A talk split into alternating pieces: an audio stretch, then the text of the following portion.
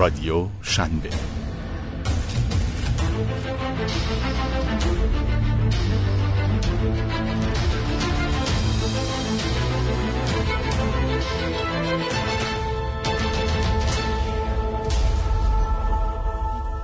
چه کسانی برای الکامپ آبروداری کردن؟ الکامپ تمام شد. اما برای من یکی این الکامپ استارز بود که تمام شد. چون به غیر از دو سالن 8 9 و 10 11 بقیه الکامپ نه تنها جذابیتی برایم نداشت که چندان هم زحمتی برای دیدن غرفه آن به خودم ندادم.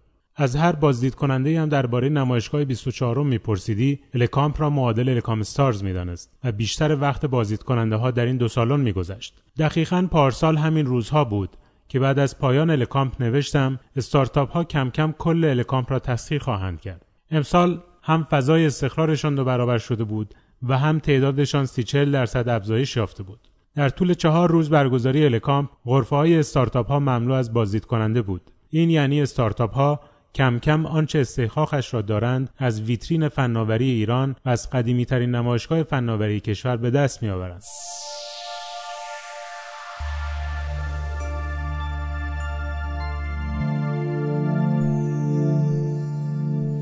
اما داستان الکامپ تماما به این شیرینی نبود.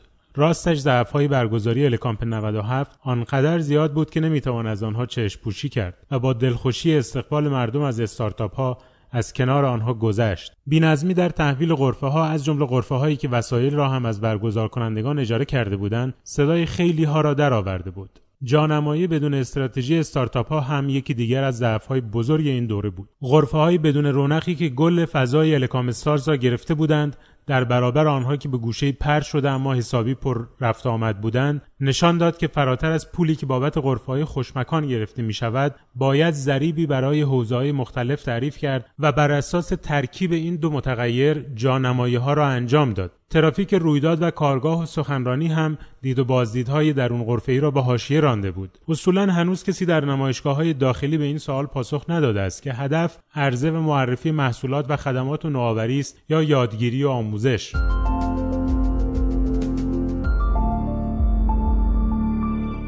راستش منتورها و اسپیکرها دست از سر هیچ نمایشگاهی بر نمیدارند در دسرهای رفت آمد به نمایشگاه که اوژان را در سردرگمی بازدید کنندگان به وقت تعطیلی هر روزه نمایشگاه می توانستید ببینید هم تأسف برانگیز بود و البته تعجب برانگیز. عجیب است.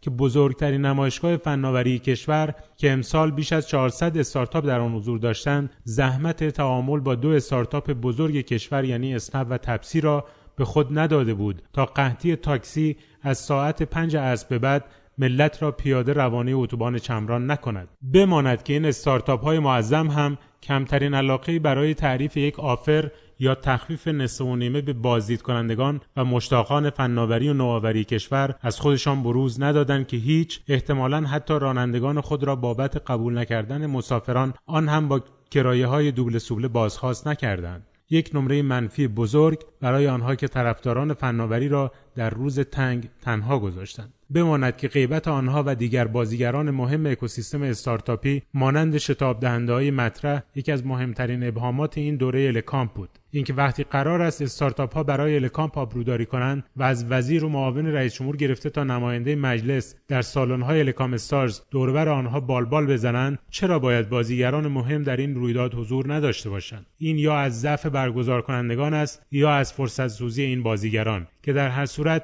دودش به چشم کل اکوسیستم خواهد رفت.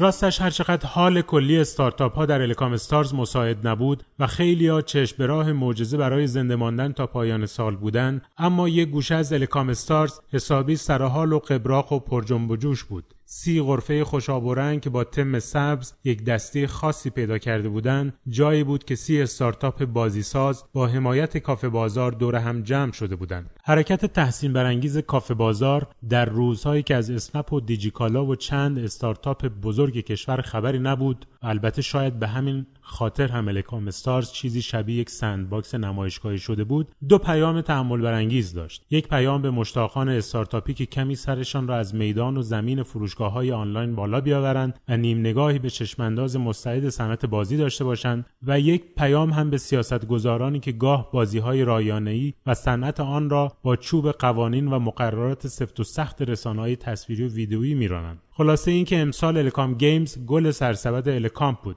پر از انرژی و همه امیدوار و تقریبا اکثریت راضی. الکام Games امسال می‌تواند الگویی باشد برای مثلا دیجیکالا یا بامیلو که سال آینده تعدادی از فروشگاه‌های آنلاین موفقی که روی marketplace آنها حضور دارند را در الکام Stars دور هم جمع کنند راهی برای ترویج فرهنگ استفاده از زیرساخت و امکانات های موفق و تلاش بیهوده نکردن برای اختراع دوباره چرخ توسط آنها که می‌خواهند با یک ایده یا یک محصول خوب وارد دنیای کسب و کارهای آنلاین شوند.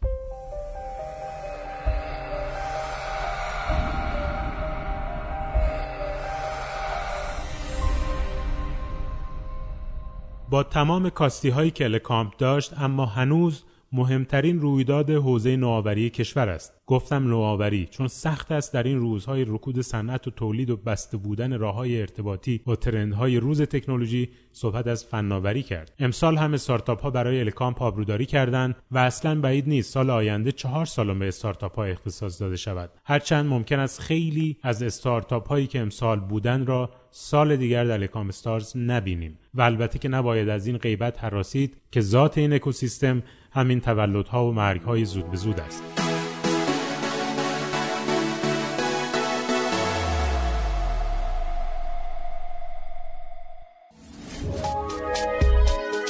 شنوتو سرویس اشتراک گذاری فایل های صوتی www.shenoto.com